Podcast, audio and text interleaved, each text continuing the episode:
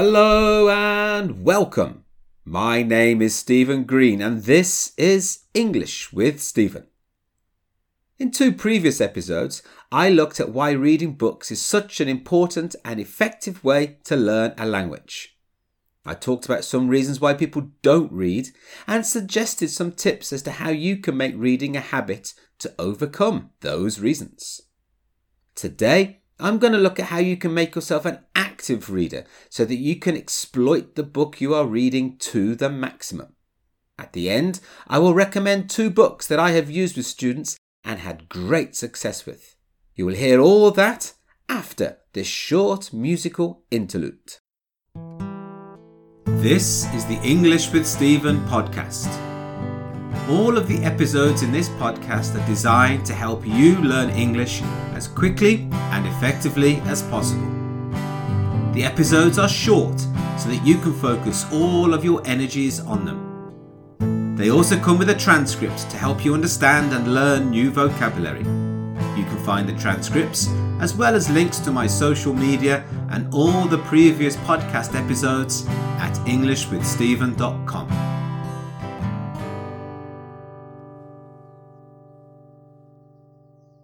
Before we start, this is just a quick reminder that you can find the transcript for this episode on my site, EnglishWithStephen.com.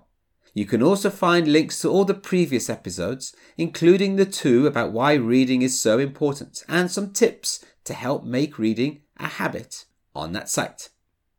Traditionally, reading was seen as a passive activity.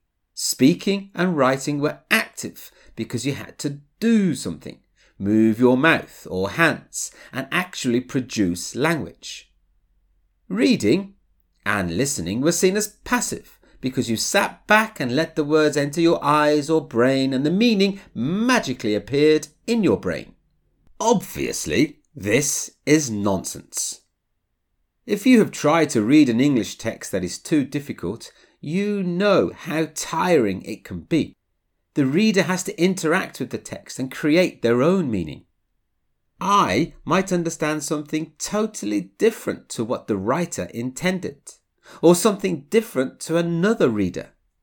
And that is because I am not passive, but active in the process. When I talk about being an active reader, though, I'm talking about more than this. I am talking about the things we can do either while we are reading or after reading to try to make sure that we understand and learn as much as possible. There are different strategies you can use depending on what your goal is. Some of these strategies will help you remember the text. Some will help you understand the text, and others will help you learn more vocabulary or grammar. Some of these activities are quick and easy, and maybe you already do them. Some of the activities take a bit more time, and perhaps you don't need to do them all the time. The thing most of these strategies have in common, though, is that they both require and improve your critical thinking strategies. Critical thinking is the ability to ask who is writing why they are writing, and how they are achieving their goals. For me, critical thinking is one of the most important skills we can develop in the 21st century. So, if you use some or all of these strategies, you'll not only improve your English, but also your ability to think about what you are being told. 1. Pre reading questions. Ask yourself what this text is about and what you think is going to happen and what you are expecting. You can do this before you start reading and before each chapter. If you write your expectations down, then you can check if you are correct at the end of the book or chapter. 2. Identify new words or phrases. If possible, don't stop each time you find a word you don't understand. Try to understand, or at least guess its meaning from context. Instead, make a note of the word or phrase, and then, when you have finished the chapter, you can go back and check any words you didn't understand. 3. Summarize. After every chapter, and again after the book, summarize what you have read. Writing a summary helps you to remember the story and gives you the opportunity to use any new language you have noticed. 4. Talk about it. If possible, tell somebody about what you are reading. Like a summary, this will help to keep the story alive in your mind. If the other person has also read the book, you can discuss ideas about the story and what it means.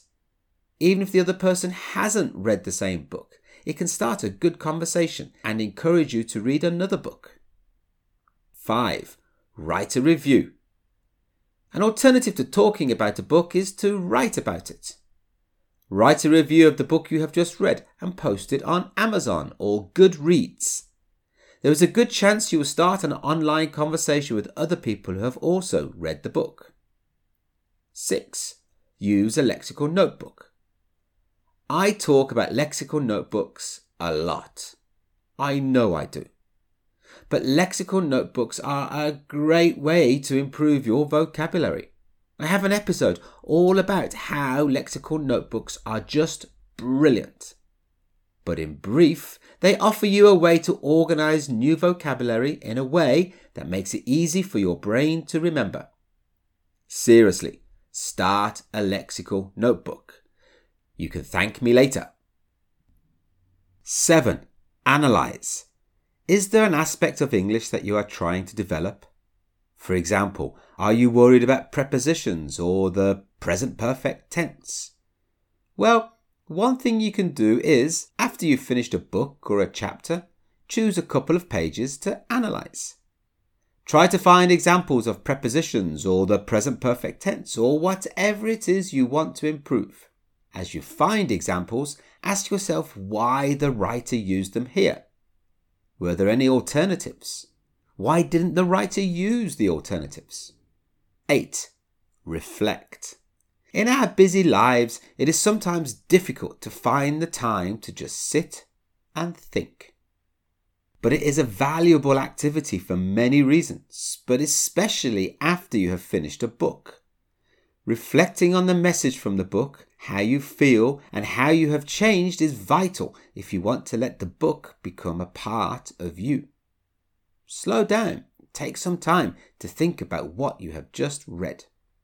So, those are the strategies that I use when I am reading that help me to be an active reader. If you have any other strategies, I would love to hear about them. You can tell me on my site, EnglishWithStephen.com, or on any of my social media.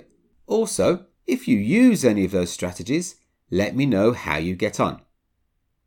Which brings me to the last part of this episode on reading books to improve your English my book recommendations. I'm going to recommend two books that I have used with all sorts of students teenagers, adults, men, women, business people, students, almost every profile of student you can imagine. They are both appropriate for students who are a good intermediate or upper intermediate level and higher. This means you should be B2 or higher if you use the Council of Europe framework for languages. The first book is The Curious Incident of the Dog in the Night Time by Mark Haddon. This is just a fantastic book and one of my favourites. It tells the story of a young teenager who decides he is going to solve a crime. I don't want to give you any spoilers, so I will just say that the book is great for English learners because the style is so direct. There are short sentences with very little idiomatic language, and the narrator talks directly to the reader. I have used this book with hundreds of students and it has been a success every time. The second book is Persepolis by Marjane Satrapi.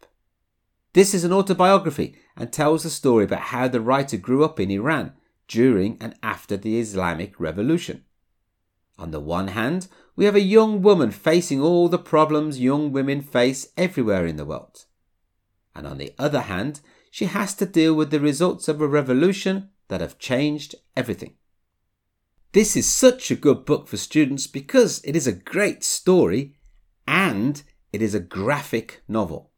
So the pictures help to create context to help you understand the story. Again, I have used this book with hundreds of students and they have all loved it. So, that is everything for my mini series on how reading books can help you learn English. I hope you have enjoyed it and hope it has motivated you to try reading a book in English in the future. If you do, let me know about the book and what you thought of it. Thanks for listening, and I hope to speak to you again next week. Happy reading! English with Stephen is written, recorded, and edited by me, Stephen Green. The music you hear at the beginning and end was written and recorded by my friend and former student, Bepi. English with Stephen is recorded in Curitiba, in the south of Brazil. Remember, you can find past episodes, transcripts, social media links, and much, much more on my site, englishwithstephen.com. Thanks for listening and good luck with your studies.